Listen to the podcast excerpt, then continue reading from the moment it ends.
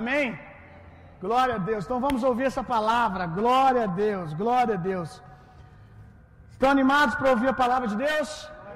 Então vamos lá. Aleluia. Conforme eu prometi na, nas redes sociais, é, eu hoje vou pregar o tema aposentando-se aos trinta anos. Aposentando-se aos trinta anos. Teve gente que perguntou se eu ia entregar a igreja para alguém agora, que eu estava com trinta e um anos, se era sobre isso, era um comunicado que eu ia fazer, que eu estava parando de trabalhar. E eu não quero falar desse tipo de aposentadoria que alguém alcança com trinta anos, com quarenta, outros com sessenta, outros com cinquenta. Eu quero falar para você de uma aposentadoria que você pode começar a desfrutar agora, se você quiser. De uma aposentadoria que não é um lugar no tempo, não é uma idade. Uma aposentadoria que é um lugar que você desfruta, meu irmão. Uma aposentadoria que, se você está aqui hoje e tem doze anos de idade, se você tem quinze anos de idade, se você se rendeu a Jesus um dia, existe esse lugar de descanso para você. Há mais ou menos uns quatro anos atrás eu comecei periodicamente a ouvir o Espírito falar no meu coração que eu iria me aposentar com trinta anos. Coisa estranha, né? Não era uma coisa programada, não estava pensando sobre isso. Às vezes eu ia orar, às vezes eu estava no culto, aí saltava a voz do Espírito no meu coração: você vai se aposentar aos trinta anos. Gente, eu estou ainda acostumando com óculos, tá? Então vocês vão me ver aqui toda hora mexendo no olho, mexendo no óculos. Quem usa óculos aí, gente? Então vocês sabem do que eu estou passando, né? Até acostumar, vamos lá.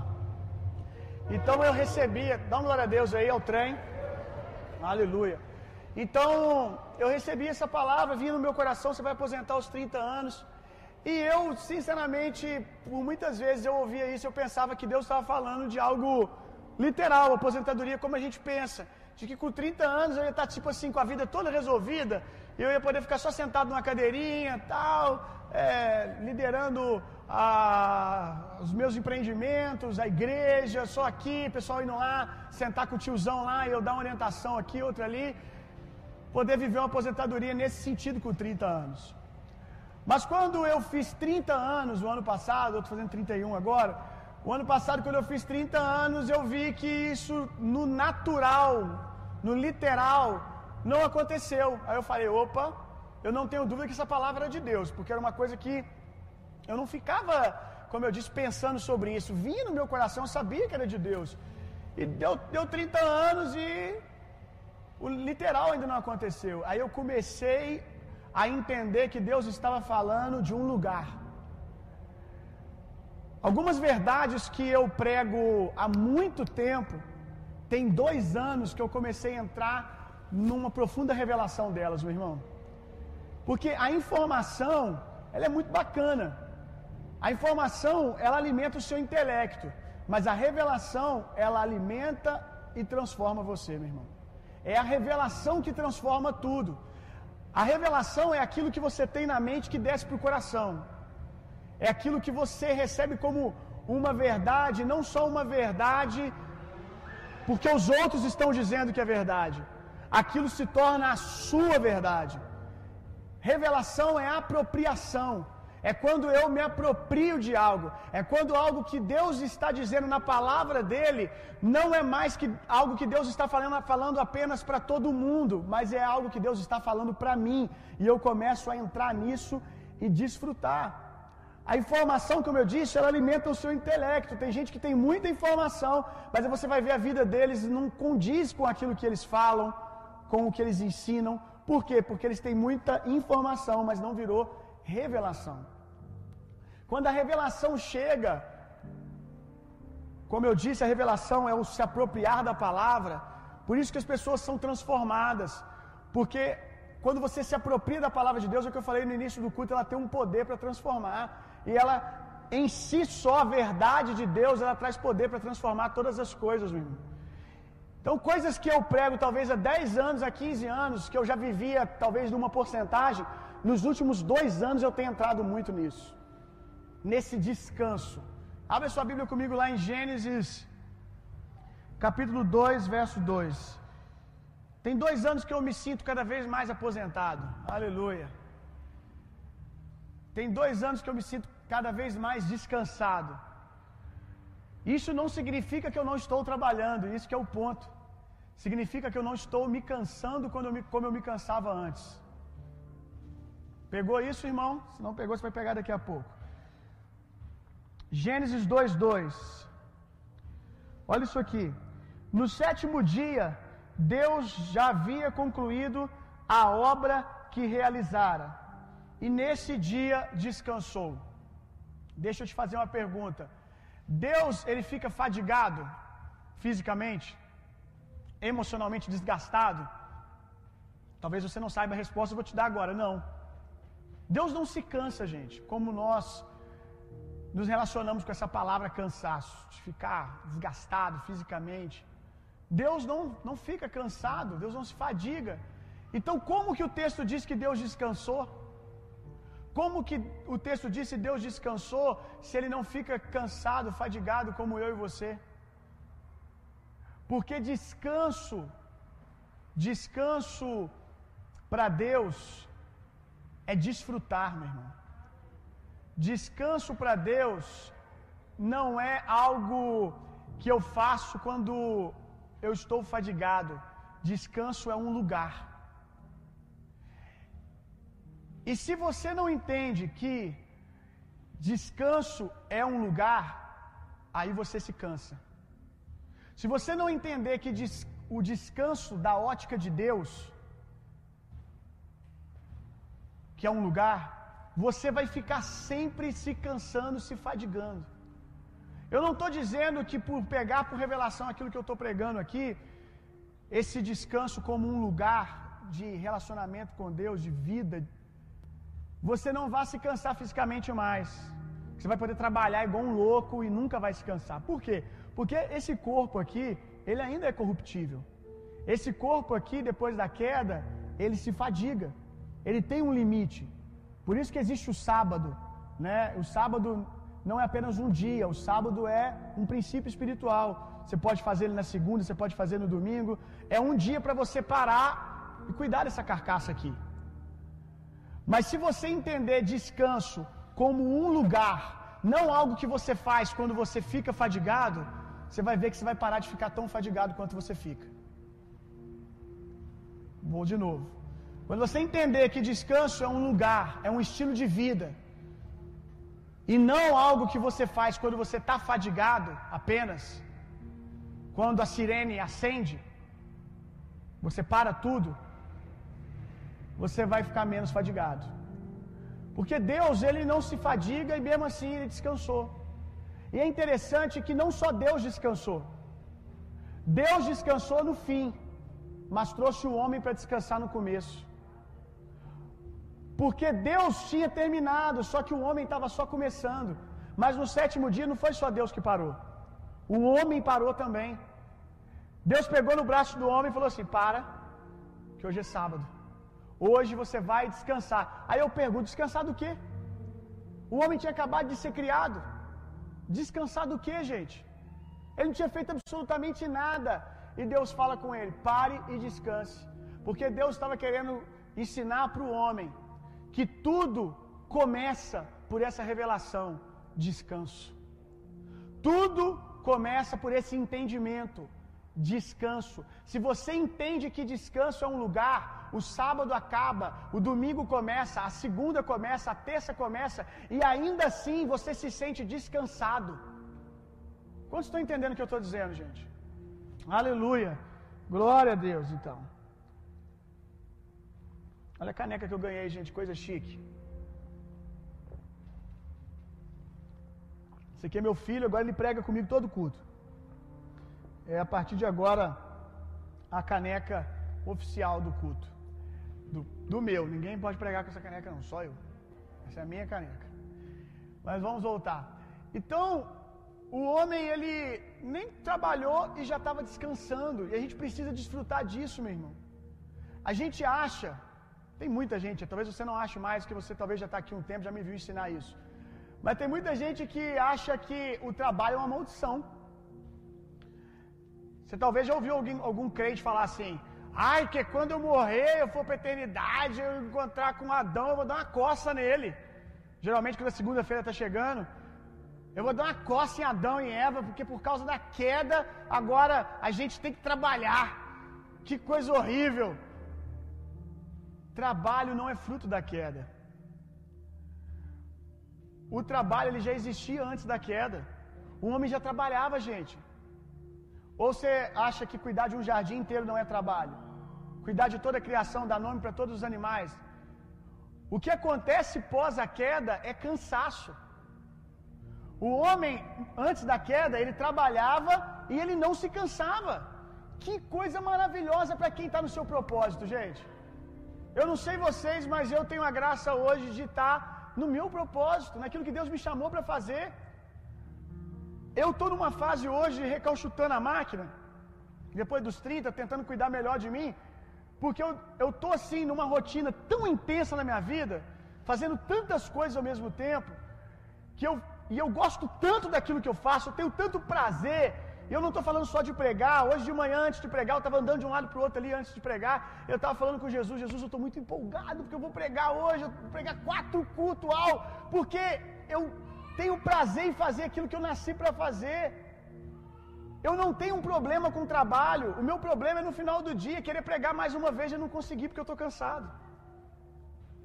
Esse é o problema quando você entra no seu propósito. E eu estou nessa fase que eu estou fazendo tanta coisa, e eu estou assim, eu tenho que arrumar um jeito de cuidar melhor da minha saúde. Aí eu vou fazer uma propaganda aqui, eu estou lá com o Diego, na Orfit lá, meu personal, meu carrasco. Eu ensino para ele aqui no domingo, e se eu der uma palavra dura aqui, ele desconta na segunda, na quarta e na sexta. Tem vezes que eu vejo que ele está emocionalmente envolvido no treino. Ó, de alguma coisa, eu falei alguma coisa ali que o Diego levou pro pessoal, que ele me judia de mim no, no, no treino. Porque eu estou cuidando mais do meu corpo. Mas para quê? Eu fico falando com a minha esposa que eu sou meio doido pro trabalho. Não só a igreja, eu faço outras coisas, tem outros empreendimentos que eu, que eu sou envolvido. E eu fico assim doido, fissurado para ter mais energia para trabalhar mais, para poder fazer mais aquilo que eu gosto. O meu dia de descanso, o meu sábado é a segunda-feira. Aí às vezes na segunda vai dando nove horas da noite, dez horas da noite. A minha esposa fala: "Amor, você é doido, porque vai dando dez horas da noite eu começo, nossa, aleluia, amanhã é terça. Amanhã é terça, amanhã eu vou trabalhar. Nossa, eu não estou aguentando mais, eu estou doido para poder chegar terça-feira." Às vezes, onze horas da noite, eu estou com dificuldade de pegar no sono, aí eu pego o meu telefone de onze horas da noite ali da segunda-feira, pego o meu telefone e eu começo a escrever o que eu vou fazer durante a semana. Isso onze horas, meia-noite, às vezes uma hora da manhã, eu não estou conseguindo dormir. Olha coisa de psicopata. Aí eu começo a escrever o que, que eu quero fazer na, na terça, na quarta, na quinta e na sexta. E a minha alegria é terminar a semana e falar: uau, eu consegui. Porque eu amo o que eu faço. O meu problema é o cansaço, senão eu fazia mais. Agora, por que, que nós nos cansamos? Três coisas que foram afetadas com a queda do homem. Três coisas que... foram afetadas com a queda do homem que faz com que a gente se canse. Não são apenas essas três coisas, mas eu vou falar dessas três hoje. Aliás, provavelmente não vou conseguir falar das três, porque no culto anterior eu só consegui falar de uma, que eu estou aprendendo também a pregar em menos tempo. Então, eu estou me disciplinando.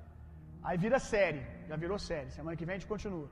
Mas as três coisas são: primeira, relacionamento do homem com o tempo. Três coisas que foram afetadas depois da queda, que é o motivo pelo qual nós nos desgastamos, nos fadigamos fisicamente e principalmente emocionalmente.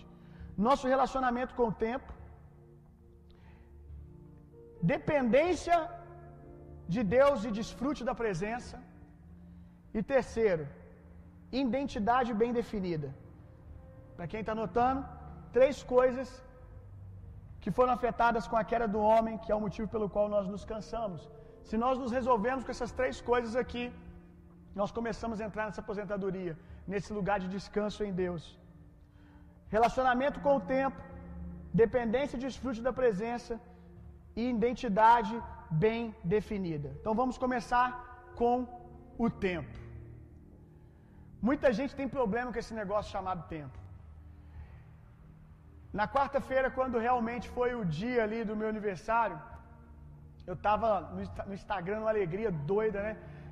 Fazendo uma bagunça no Instagram o dia inteiro.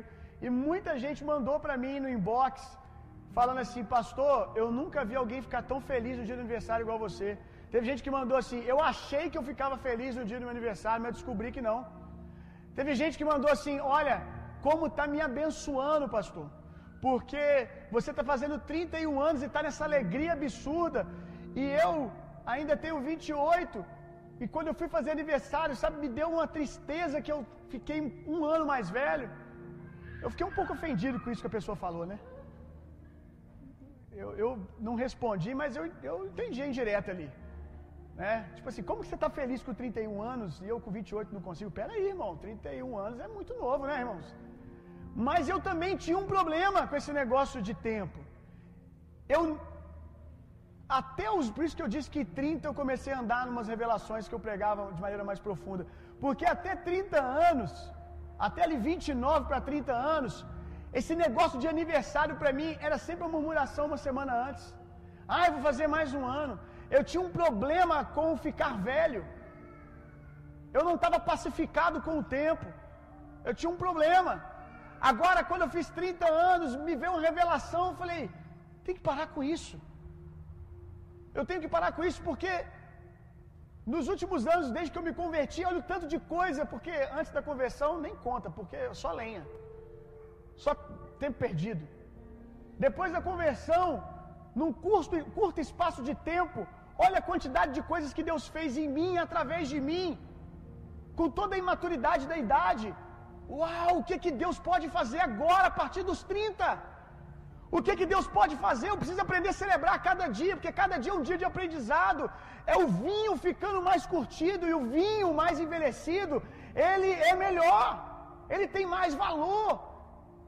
Eu falei: Jesus, imagina eu com quarenta, se eu cheguei aqui com trinta, imagina eu com cinquenta, que coisa incrível, que lugar maravilhoso que é o futuro, para onde eu estou indo. E eu pacifiquei o meu relacionamento com, com o tempo, com os meus aniversários.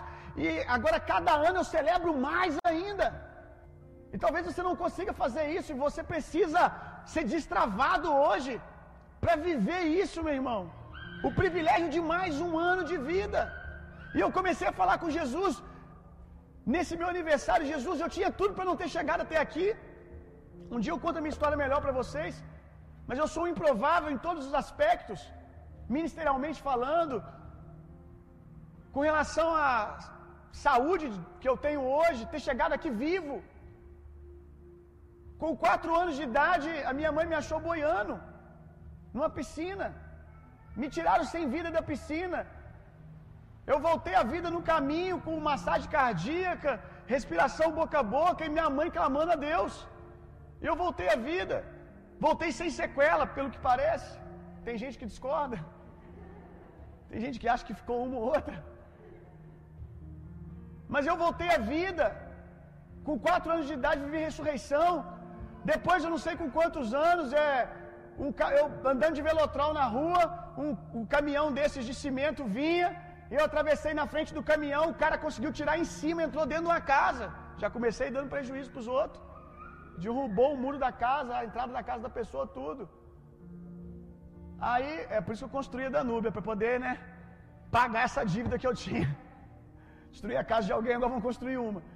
E o cara me pegou no colo. Quando minha mãe chegou, o, estra... o velotrol estava debaixo da, do caminhão, um pouco na, na entrada do caminhão, porque o cara parou muito em cima e não me viu. Eu estava no colo do cara atrás do caminhão. Minha mãe desmaiou, grávida do meu irmão, porque ela achou que eu tinha morrido, e o cara saiu comigo no colo. Depois eu tive meningite. Depois eu tive meningite, fiquei internado e também saí do outro lado vivo, aparentemente sem sequela.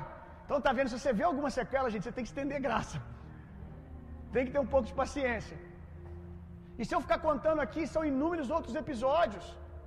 Então, quantos não chegaram a essa idade? Eu tenho trinta e um anos. Deus quer fazer alguma coisa, meu irmão. Então você tem que aprender a celebrar cada dia, olhar para o seu dia de hoje e dizer: uau, que oportunidade Deus está me dando agora. Eu estou vivo hoje. Vamos pacificar esse seu relacionamento com o tempo. Tempo, passado, presente e futuro. Eu quero ministrar sobre esses três lugares do tempo. Eu estou até com essa camisa aqui, né? Esse blusão aqui, que é uma inspiração que eu pedi para o pessoal da Calabra Story fazer, inspirado na série Dark, que é uma série que trabalha essa coisa do tempo. Quem aqui, pelo menos, sabe que essa série existe? Levanta a mão. Sim, a maioria das pessoas sabe que existe. Eu nem assisti a série, então eu sou... Eu estou aqui com, a, com essa camisa, como diz os, os nerds, famoso poser, né? Que paga, que sabe das coisas, mas não sabe, nunca nem assistiu, não, não acompanha. Mas eu sei, porque eu estava falando com o pessoal aqui, de algumas coisas, porque minha esposa assistiu a série toda. E quem é casado sabe do que eu vou falar aqui agora. Se você é casado com alguém, ou você assiste junto, ou você assistiu. Pega aí por revelação. Se você é casado, ou você assiste junto com a pessoa, ou você assistiu. Porque ela vai te contar tudo. Ai, por que aconteceu isso? Ai, eu não sei o que lá. Eu não quero saber. Não tem jeito. E eu sei que na série, o, o ator principal lá, o personagem principal, ele é um viajante no tempo. E ele fica viajando no tempo para tentar corrigir um, um episódio da vida dele, algo que deu errado, que não aconteceu do jeito que ele queria. E ele tenta a série inteira. Isso que é uma imbecilidade de série, né, gente? Porque você assiste dez temporadas, o cara fazendo a mesma coisa de um jeito diferente, no final aconteceu o que você já esperava que ia acontecer. Aí fica a série inteira viajando, viajando no tempo, e no final não consegue resolver absolutamente nada. E às vezes a gente tem esse tipo de relacionamento com o tempo não pacificado, de querer ficar voltando atrás o tempo todo. E aqui vamos falar de passado. Uma dica poderosa para você lidar com o seu passado: em paz. Não vá ao seu passado sem a presença de Jesus. Não visite o seu passado sem a companhia do sangue de Jesus. Visitar o seu passado acompanhado de Jesus é vida. Daqui a pouco eu vou falar sobre isso. Agora, visitar o seu passado sem levar uma revelação do sangue de Jesus é igual à morte. Toda vez que você for ao seu passado sem Jesus, você vai morrer um pouco. Porque o seu passado, os erros que você cometeu, o pecado que você cometeu, ele tem autoridade sobre você se você não está revestido pelo sangue. Se você vai no seu passado sem Jesus, você vai no seu passado vulnerável. E aí o seu passado realmente tem autoridade na sua vida. Se em algum nível o passado tem tido autoridade no seu presente hoje e tem danificado a sua perspectiva de futuro, é porque você está indo até lá sem Jesus. Aí toda vez que você fa- vai no seu passado, que você visita a sua história, o seu passado imprime algo sobre você, ele mata você um pouco, ele machuca você, ele fere você. Você deve ir ao seu passado com a presença de Jesus, porque Jesus é muito gracioso. E Jesus, às vezes, ele quer nos levar no nosso passado, não no pecado que nós cometemos, mas no aprendizado do Romanos oito, vinte e oito, que ele esconde, que todas as coisas cooperam para o bem daqueles que amam a Deus. Jesus quer pegar na sua mão e falar assim: olha como você pode tirar proveito disso, olha como você pode ressignificar o seu passado. Ir no seu passado, ir no seu passado, não no seu pecado, no, no, no exato momento que você fez algo, naquela imagem ruim que você não quer ver, porque nem Deus quer ficar lembrando do seu, do seu pecado. Mas levar lá na sua história e mostrar, dizer assim: olha, isso aqui podia ter sido melhor, isso aqui você pode fazer desse jeito, esse aqui é o caminho. Ir ao passado com a presença de Jesus, você vai encontrar uma voz de graça e de aprendizado. Você vai encontrar uma voz que diz assim: você pode viver de glória em glória, a gente pode fazer coisas melhores agora, a gente pode acertar onde você errou. Você quer saber se você está indo no seu passado mal acompanhado? É se toda vez que você vai lá, você fica com aquele sentimento: eu sou um nada, eu sou um lixo, por isso que eu não dou certo, que eu não sei o que há, olha o que eu fiz, que eu fiz isso, que eu fiz aquilo. Você está indo sem o sangue. E aí o seu passado está tendo autoridade para te prender lá, para segurar você. Como a mulher de Ló, né? A mulher de Ló, que olhou para trás enquanto Sodoma e Gomorra estavam pegando fogo e o Senhor havia dito: não olhe para trás. E ela olhou para trás e virou uma estátua de sal. virou uma estátua, ficou petrificada. E é assim que fica alguém que fica olhando para trás, petrificado, preso no ontem, preso no que aconteceu lá atrás. A Bíblia diz: eis que eu estou fazendo uma coisa nova agora, por acaso você não vê? Olha essa declaração de Deus. Deus não é o Deus apenas do seu passado. Deus é o Deus do hoje, e Deus não está preso no seu passado. Deus está fazendo uma coisa nova para você agora, por acaso você não vê? Se Deus diz, por quê? Por, por acaso você não vê? É porque tem pessoas que não veem, gente. Por quê? Porque estão petrificadas olhando para trás. O apóstolo Paulo ele vai dizer: esquecendo as coisas que para trás ficam, eu prossigo para aquelas que estão diante de mim. O próximo, o, o, next, o, next, o next level, né? O next level, o próximo nível, ele só é possível. As coisas que estão à frente só são possíveis de ser desfrutadas quando você esquece as que ficaram para trás. Uma coisa eu faço: esquecendo as coisas que para trás ficam, eu olho para aquelas que estão diante de mim. Eu olho para frente. Então você não pode receber o novo olhando para trás. Quem fica olhando para trás, ainda que insista em prosseguir, se machuca, trupica, cai. Quantos estão entendendo isso, gente? Ninguém sai por aí andando olhando para trás, gente. Você vai se machucar, e tem gente que faz isso, tenta prosseguir, mas com a mente presa no passado, trupica e cai toda hora, nunca desfruta do novo. Tem que abrir mão do velho, meu irmão, para que você entre no novo. Amém? Fique em paz, meu irmão.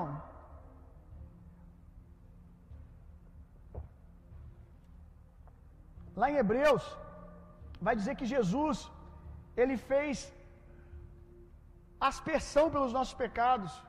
A palavra, desculpa, propiciação. Lá também diz sobre aspersão, mas eu quero falar sobre propiciação. Que ele fez propiciação pelos nossos pecados. O que, que é propiciação? É cobrir. Então Jesus, o sangue dele cobriu. Ele é o único que tem direito de descobrir e de apontar e trazer alguma acusação e condenação para você. E ele decidiu não fazer isso. Por isso a Bíblia diz: não há nenhuma condenação para aqueles que estão em Cristo. Por quê? Porque o seu passado foi comprado, e quem comprou, quem comprou não quer usar. Nem você tem autoridade mais sobre o seu pecado, meu irmão. Nem você tem mais autoridade sobre o seu passado. Jesus comprou, é direito dele. E ele, como, como proprietário, ele faz o que quiser.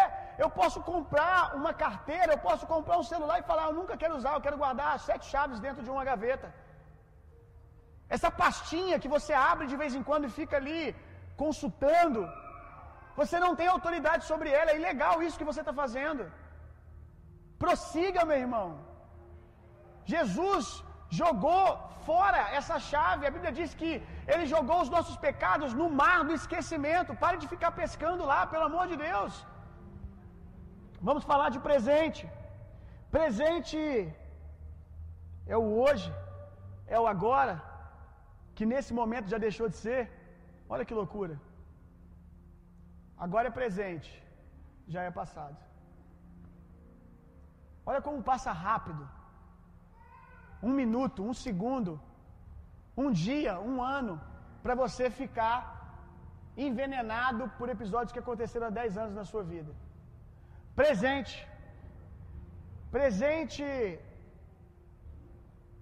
é oportunidade. Presente é autoridade. Presente é autoridade. Isso é que realmente tem, tem autoridade. É o seu agora. O seu passado ele não deve ter autoridade nenhuma. Toda autoridade está no seu presente. Para mudar a história do seu passado agora, quanto para construir o seu futuro. Toda autoridade tem que estar tá no agora. Por isso que o diabo tem tanta insistência em te manter preso no passado. Porque ele sabe que o que você tem nas suas mãos hoje, o dia que Deus fez, o diabo, talvez você não saiba, mas o diabo sabe que presente é presente. Parar para você pensar um pouco. Presente é presente, é dádiva, meu irmão. Presente é presente e deve ser desfrutado. Todo presente que a gente dá é para trazer alegria. Deus quer que você se alegre com o presente. Esse é o dia que Deus fez, é um presente de Deus para você, meu irmão. Decida se alegrar nesse dia. Seja livre. Alguns dias atrás a gente pregou sobre o apóstolo Paulo na ilha, quando a cobra morde o braço dele e ele sacode. Sacuda o que aconteceu lá atrás e deixe lá atrás. Não deixe a serpente agarrar no seu braço e começar a controlar a sua história. Dê autoridade ao dia de hoje, meu irmão. O que que você não gosta na sua vida?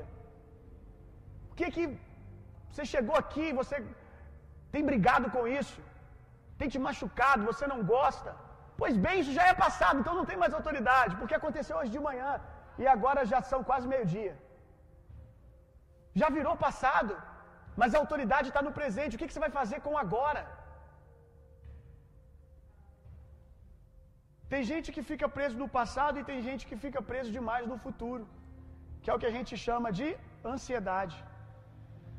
Gente que viu o futuro ou desejou algo, mas não entende que ele está sendo construído agora. A gente tem que aprender a se deliciar com a viagem, gente. Quando você faz uma viagem daqui para os Estados Unidos, vamos lá, daqui para os Estados Unidos, você vai curtir só quando você chegar nos Estados Unidos?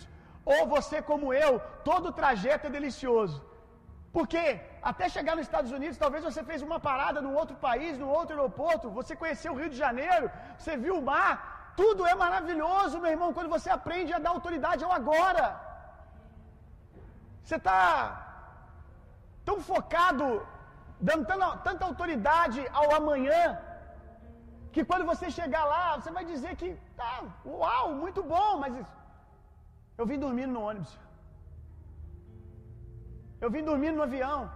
E alguém vai virar para você e vai falar assim: cara, teve uma hora que você estava dormindo, que paisagem, meu irmão. Você tinha que ver o sol se pondo aqui de cima.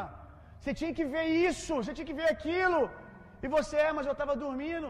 E tem pessoas que estão assim, presas no amanhã e não estão desfrutando agora. A delícia de andar com Deus não é só o cumprimento da profecia, é estar andando com Ele na jornada, meu irmão. As velas estão erguidas, ótimo, agora começa a apreciar a vista. Vive o hoje, vive o agora, meu irmão. Não deixa a ansiedade continuar adoecendo você. Começando a falar de futuro, a palavra profética, que é um deslumbre que Deus nos dá do, do futuro, a palavra de sabedoria, a palavra profética, ela não é algo para nos deixar ansiosos, adoecidos, porque Deus não tem pacto nenhum com a doença, principalmente doenças emocionais. A palavra de profecia, o deslumbre que Deus nos dá do futuro, é uma mensagem que Ele está dizendo: eu estou aqui, deu certo, eu estou no futuro, pode vir que vai dar tudo certo, porque eu estou tanto no futuro quanto estou com você agora, então continua confiando em mim, pega na minha mão que eu vou te trazer até aqui. A palavra de profecia, meu irmão, ela não carrega um apoderamento de ânimo, porque a Bíblia diz que a profecia ela anima, ela consola e ela exorta. Essa ativação da profecia não é para o futuro, é para o presente. Por quê? Porque quando a profecia se cumprir, a gente não precisa de uma palavra de ânimo para se alegrar, o próprio cumprimento da profecia já nos alegra. Ou é só eu que quando algo que Deus me prometeu, algo que eu gostaria de viver, acontece, fico alegre? Você precisa de alguém virar para você e celebrar com você para que você esteja alegre quando algo grande acontece na sua vida? Não, pelo contrário, você contagia as pessoas ao seu redor. Então, o acontecimento de algo, ele já é suficiente para te animar, para te fortalecer, para te consolar. Então, a profecia que Deus mostra, ela carrega uma carga de unção, de ânimo, de poder para o agora. Para o agora. Quando Deus mostra uma profecia, não é para você ficar só olhando para o futuro. Quando Deus mostra uma profecia, Ele está te dando a unção a qual o apóstolo Paulo diz para Timóteo usufruir. O apóstolo Paulo ele diz para Timóteo assim: apóstolo Paulo, milita, coopera para o cumprimento das profecias que você recebeu. Tem gente que acha que só porque recebeu uma palavra ela vai se cumprir. Se você não entender a autoridade do presente, ou ela não vai se cumprir porque você só olha para trás, ou ela não vai se cumprir porque você só olha para frente em ansiedade e não vive o agora. Não começa a construir agora. Olha a fala do apóstolo Paulo para Timóteo: coopera, milita, ou seja, viva agora, construa algo em linha com aquilo que você ouviu, encarne a palavra. Então a profecia, ela traz uma unção para essa boa militância. Quando a gente está, às vezes, desanimado, às vezes Deus falou com você que você vai fazer, vai ser um grande doutor em alguma área, que você vai ser um grande empreendedor. Aí um dia, como eu, às vezes você fica desanimado. Aí vem alguém e diz assim: olha, porque Deus manda ele dizer isso, isso, isso e isso. Por que que Deus faz isso? Porque Deus está descarregando uma unção fresca para você militar esse combate, de cooperar. A gente tem que parar de se relacionar só emocionalmente com as profecias que nós ouvimos, sabe? Tipo, ah, no dia do culto que eu ouço, eu fico todo empolgadinho e só. Tem uma unção ali, tem algo espiritual que você precisa se apropriar na segunda-feira e na terça. Se Deus disse, Deus se responsabilizou. Aleluia, então eu posso fazer, eu tenho unção para isso. Ah, meu pai, minha mãe, meu tio, fulano, ninguém acredita em mim. Ei, o Criador dos céus e da terra me mostrou o futuro e eu estava lá com ele, então pronto, está tudo pronto. Vamos lá segunda-feira, vamos lá terça-feira. Eu de vez em quando acordo borocochô, desanimado, como você. Eu tenho um, um sério problema com dias nublados, dias frios. Eu funciono, tem gente que gosta de ficar mais animado no frio. Eu fico desanimado. Quer ver um dia que eu já acordo no avivamento da Rua Azusa? É quando eu abro a janela e tá com sol. Meu Deus do céu, irmão. Eu fico num avivamento. Agora, às vezes eu abro a janela e tá nublado. Aí a, a minha alma já faz assim: ai, que dia chato. E eu deixei por algum tempo na minha vida isso ministrar em mim. E eu ficava realmente o dia todo: que dia chato. Nossa, hoje está frio, estou desanimado e tal. Até que eu tenho aprendido a assumir o controle da minha vida, assumir o controle do que eu penso, assumir o controle daquilo que eu faço. E ontem, por exemplo, estava muito frio, eu já faço isso há um tempo, mas vou usar o exemplo de ontem. Eu acordei, estava muito frio e eu tinha que sair. Eu falei: vou pegar a camisa mais avivada que eu tenho. Peguei uma verde fluorescente, olhei no espelho e disse: está tudo bem, meu irmão. Nós estamos animados hoje. A alma já estava começando a ficar impregnada com aquele tempo frio. Aí eu olhei no espelho com a camisa verde: está tudo bem, meu irmão. Hoje vai ser um avivamento. Hoje vai ser um lindo dia. Porque antes, lá, alguns anos atrás, quando o dia era assim, eu não tinha vontade nem de me vestir bem. Ou então pegava uma camisa qualquer, ah, desânimo, pego qualquer camisa. E eu comecei a, a ver que eu estava deixando o tempo determinar as coisas sobre mim. E nós temos autoridade sobre o tempo, sobre as estações. É nós que determinamos, não é à toa que a Bíblia chama Jesus de sol da justiça. Então, se eu gosto de sol, então eu posso andar numa revelação onde todo dia é sol para mim, amém? Jesus é o meu sol. Está frio lá fora, mas meu sol está aqui. O sol da justiça está aqui, então é sol hoje também. Você tem que de vez em quando ler a Bíblia e achar uma revelação para você, meu irmão. Achar uma chave para você, uma defesa para você. Amém? Então presente é isso, meu irmão. Uma coisa sobre presente que você, aliás, sobre tempo num todo, que você precisa saber, é sobre adaptação. A adaptação. Estava falando com o Diego lá no treino, como o ser humano tem um poder de adaptação absurdo. Tem gente que chega lá falando: nunca vou conseguir fazer o que o Diego faz, ou o que o outro aluno faz, daqui a pouco está fazendo, né, Diego? Porque o corpo vai se adaptando. A sabedoria de Deus no corpo humano é algo absurdo. Tem gente que você olha morando naqueles lugares remotos da terra e você fala: como é que esse cara sobrevive? E o cara é feliz. Tem gente que é... eu, não, eu disse que eu não gosto de frio, tem gente que é super feliz no Polo Norte, no Polo Norte. Como é que pode isso? Porque o ser humano se adapta, meu irmão. Tem esse poder no corpo humano. Só que isso é algo bom, mas isso linkado a uma natureza acomodada, a uma natureza preguiçosa, isso é muito perigoso. Porque também a gente adapta, se adapta com coisa ruim, gente. A gente se adapta com aquilo que não é a vontade de Deus para nós. A gente se adapta, adapta com o ruim. A gente se adapta com o bom. Bom é bom, mas deixa de ser bom quando ele é inimigo do melhor. quando ele não é o padrão mais alto daquilo que Deus tem para você. Jesus nos prometeu uma vida abundante, então deseje tudo aquilo que Jesus tem para você. Como a gente se adapta, meu irmão? Como a gente se satisfaz? Por exemplo, esse óculos aqui, eu descobri que eu tinha dois de estigmatismo num olho e um vírgula setenta e cinco no outro, com trinta e um anos. Aí você se pergunta, pastor, como que você viveu até aqui? Porque grau não é assim, né? Tipo, acorda um dia de manhã, toma, dois, presente para você. Não é assim, né? É gradativo. Como que você viveu até aqui? O médico me perguntou a mesma coisa, o médico, rapaz, dois é, é caprichado. Como é que você está enxergando? Como é que você está vendo? Eu falei, doutor, eu achava que o senhor enxergava igual eu, só isso. Eu achava que todo mundo via igual eu estava vendo. Para mim, a distância que dava para enxergar as coisas sem tatuva era isso aí. O, o oculista falou a mesma coisa, eu falei para ele, eu chegava, para mim estava tudo certo, estava normal, eu me acostumei. Eu me acostumei com uma visão menor do que aquela que Deus tinha para mim, por causa dessa coisa chamada adaptação. E quantas coisas que você está se adaptando, que você deveria estar em autoridade mandando embora. Quantas coisas que você, ah, mas eu enxergo, é isso que importa. Depois que eu botei o óculos eu vi, não, tem um, tem um nível maior. Eu descobri que o melhor é melhor do que o bom. Que eu perdi tempo enxergando mais ou menos. Seja grato por não ser cego, glória a Deus. Mas persiga aquilo que Deus tem para você. Amém? Persiga tudo aquilo que Deus tem para você. Pare de ficar em paz com coisas que você deveria em guerra mandar embora, meu irmão. Não se adapte com aquilo que Deus não chamou você.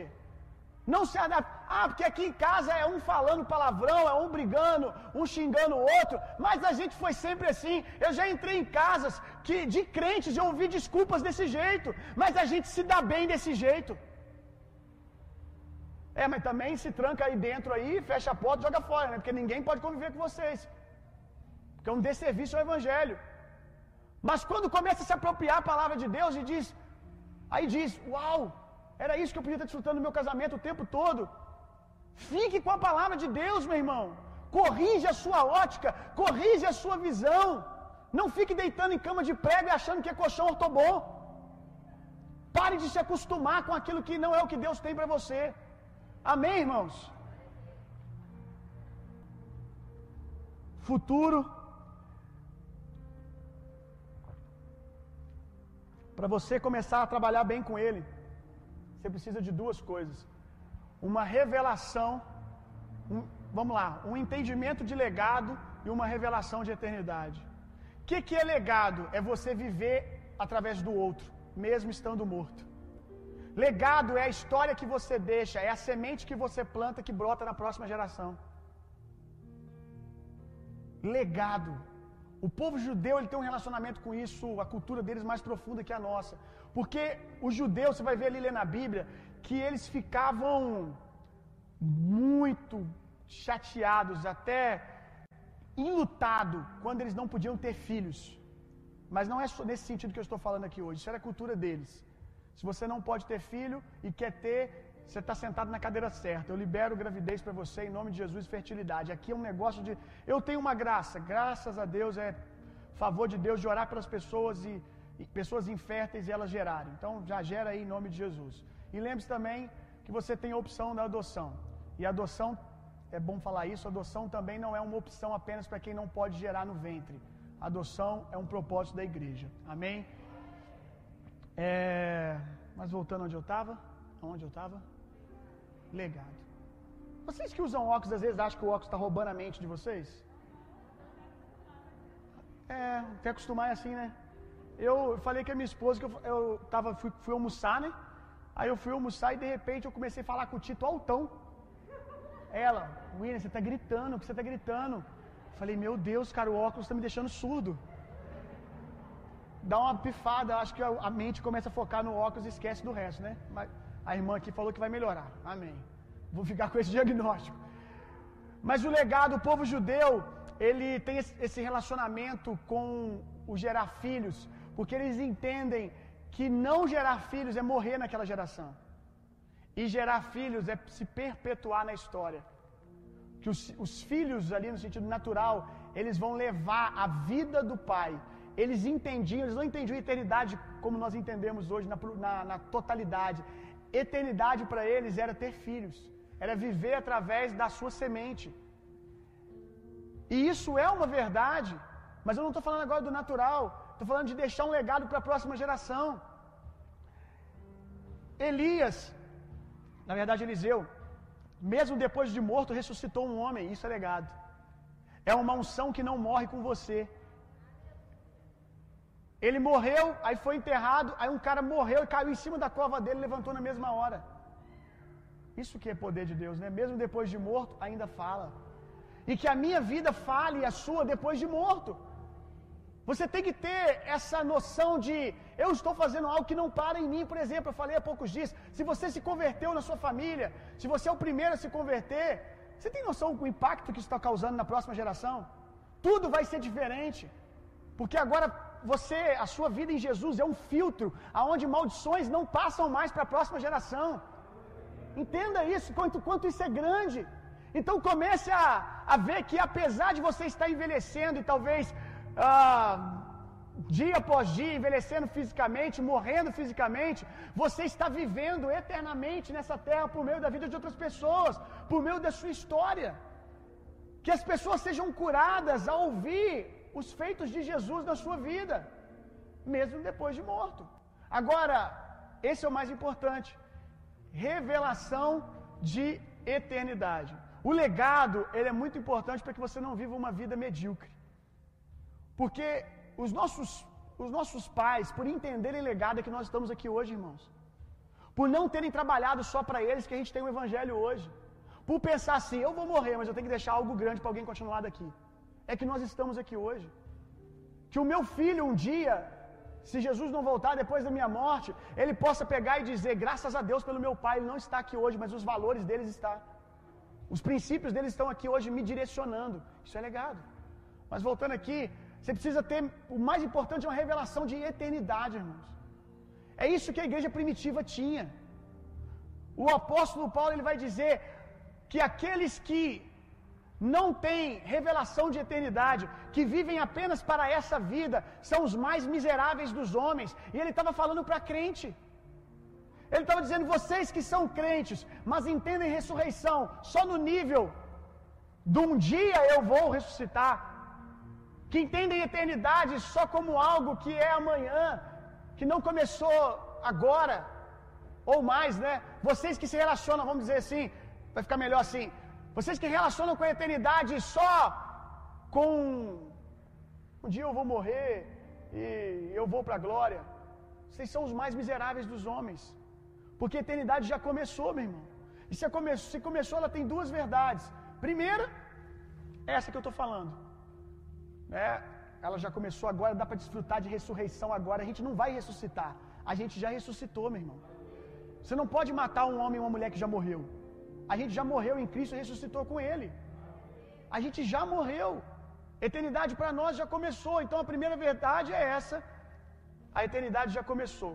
E a segunda verdade sobre a eternidade é de que o amanhã, o plus, o algo mais, o hoje conheço em partes e amanhã serei plenamente conhecido, ele é verdade, gente. A vida é mais do que isso aqui.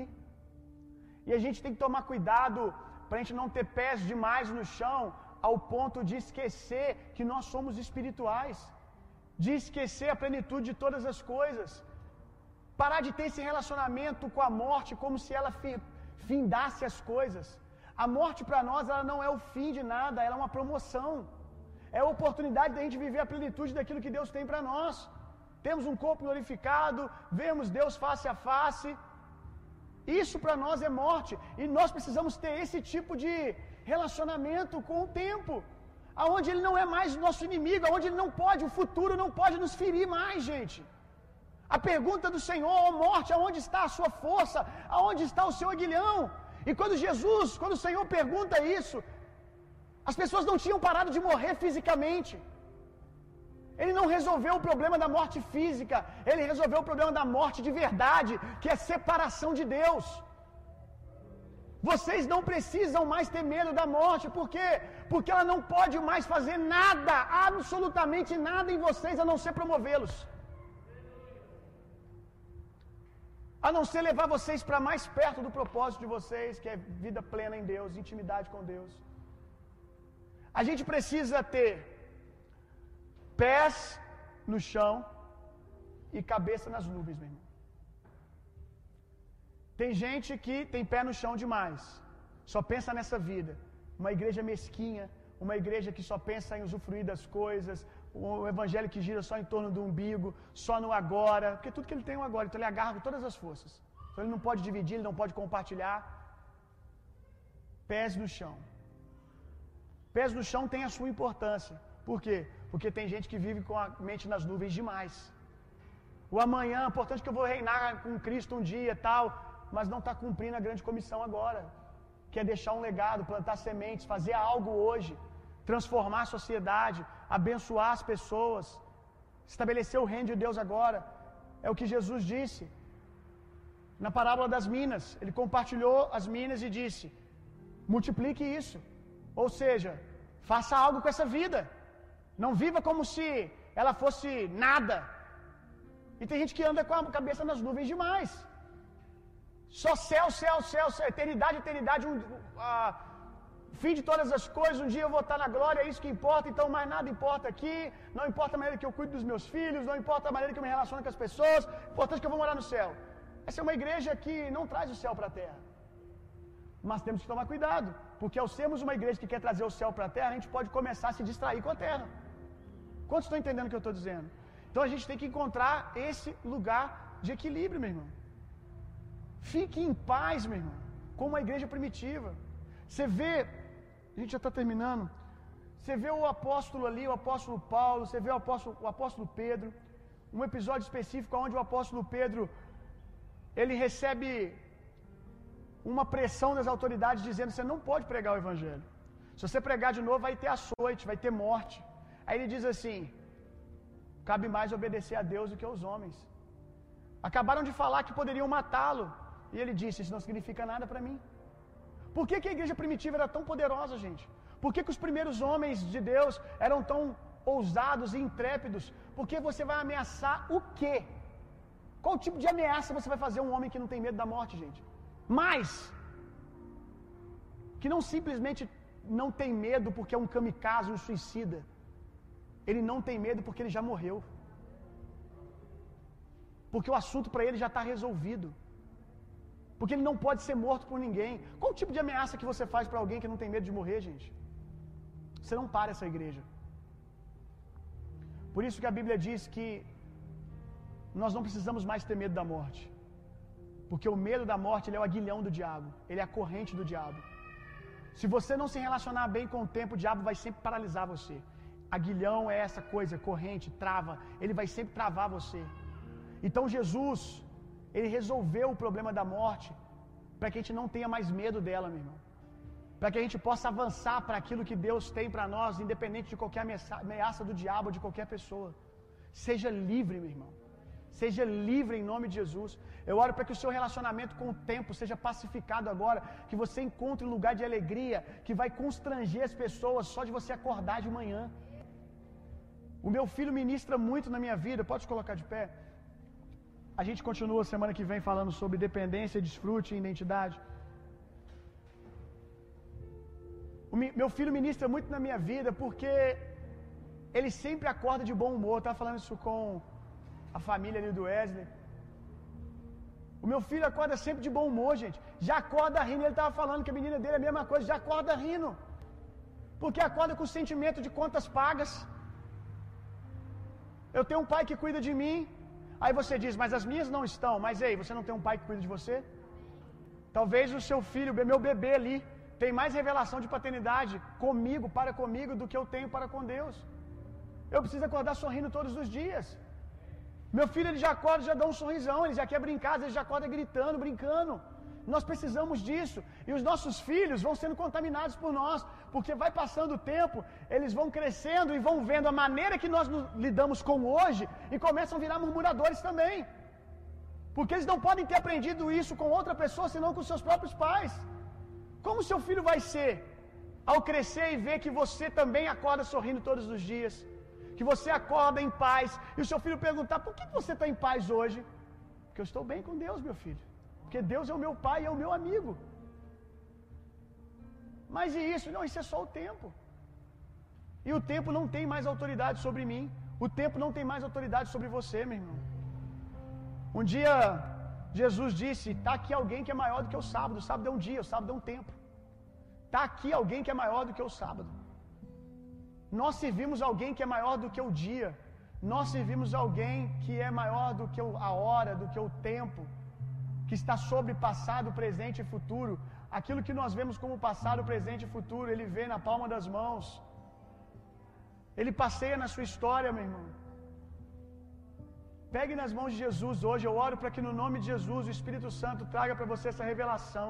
Que Jesus pegue você pela mão agora e leve você para fazer um passeio na sua história. E lá no seu passado Jesus vai dizer: está consumado, está tudo bem.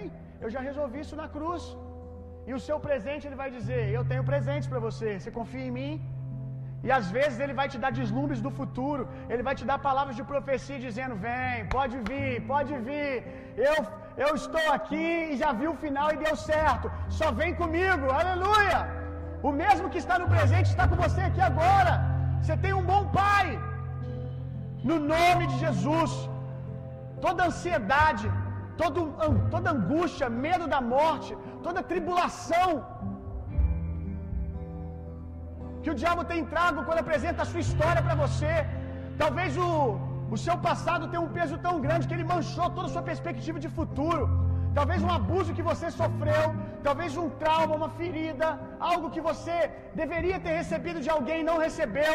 Em o nome de Jesus, o Espírito Santo agora liberando uma unção, eu creio nisso, libera uma unção que quebra todo jugo, que quebra todas as amarras, que cura todo veneno. Em nome de Jesus, seja livre, livre, livre, para avançar sem peso, para avançar sem medo. Eu oro por essa igreja que não pode ser parada por nada, uma igreja feliz e abundante, não pelas circunstâncias favoráveis ou não, mas uma igreja feliz porque encontrou um lugar em Deus, um descanso em Deus. Aleluia! No nome de Jesus, Senhor. Esse descanso que não é uma aposentadoria, que muitos às vezes se aposentam, mas a mente não se aposenta. Se aposenta e estão doentes, porque se aposentaram sozinhos. Eu oro em nome de Jesus, que assim como Cristo está assentado nas regiões celestiais, em paz, tranquilo, descansando. Efésios diz que nós estamos assentados juntamente com Ele. Nós não estamos em uma aposentadoria sozinhos, em um descanso sozinho. Nós estamos em um lugar chamado à destra de Deus, assentados com Cristo nas regiões celestiais. Em nome de Jesus, eu oro para que a sua alma aceite isso.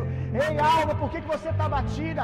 Ei alma, por que que você está atribulada? Por que que você está inquieta? O nosso Redentor vive. Olhe para o alto, de onde vem o socorro? O socorro vem do Senhor, que criou os céus e a terra. Em nome de Jesus, aleluia, aleluia. Vida chegando para você agora, em nome de Jesus. Que a carne e os ossos pesados pela depressão, pela ansiedade, em o nome de Jesus, sejam livres agora. A Bíblia diz que a alegria ela é remédio para os ossos. Então quer dizer que a tristeza é doença. Todo o peso, toda a angústia, toda a acusação presa na sua carne, nos seus ossos, dificuldade até de andar, de fazer as coisas. Em nome de Jesus, que a alegria do Espírito que está no reino de Deus, de dentro para fora, comece a expulsar toda essa... essa nhaca, essa, essa, esse peso, essa angústia enraizada nos seus ossos, toda essa pressão indo embora, em nome de Jesus. Que os seus ossos recebam leveza agora, que os seus músculos tensionados pelo medo, tensionados pela ansiedade, pelas incertezas, sejam liberados agora, que a unção de Deus que quebra todo jugo venha sobre você agora em nome de Jesus.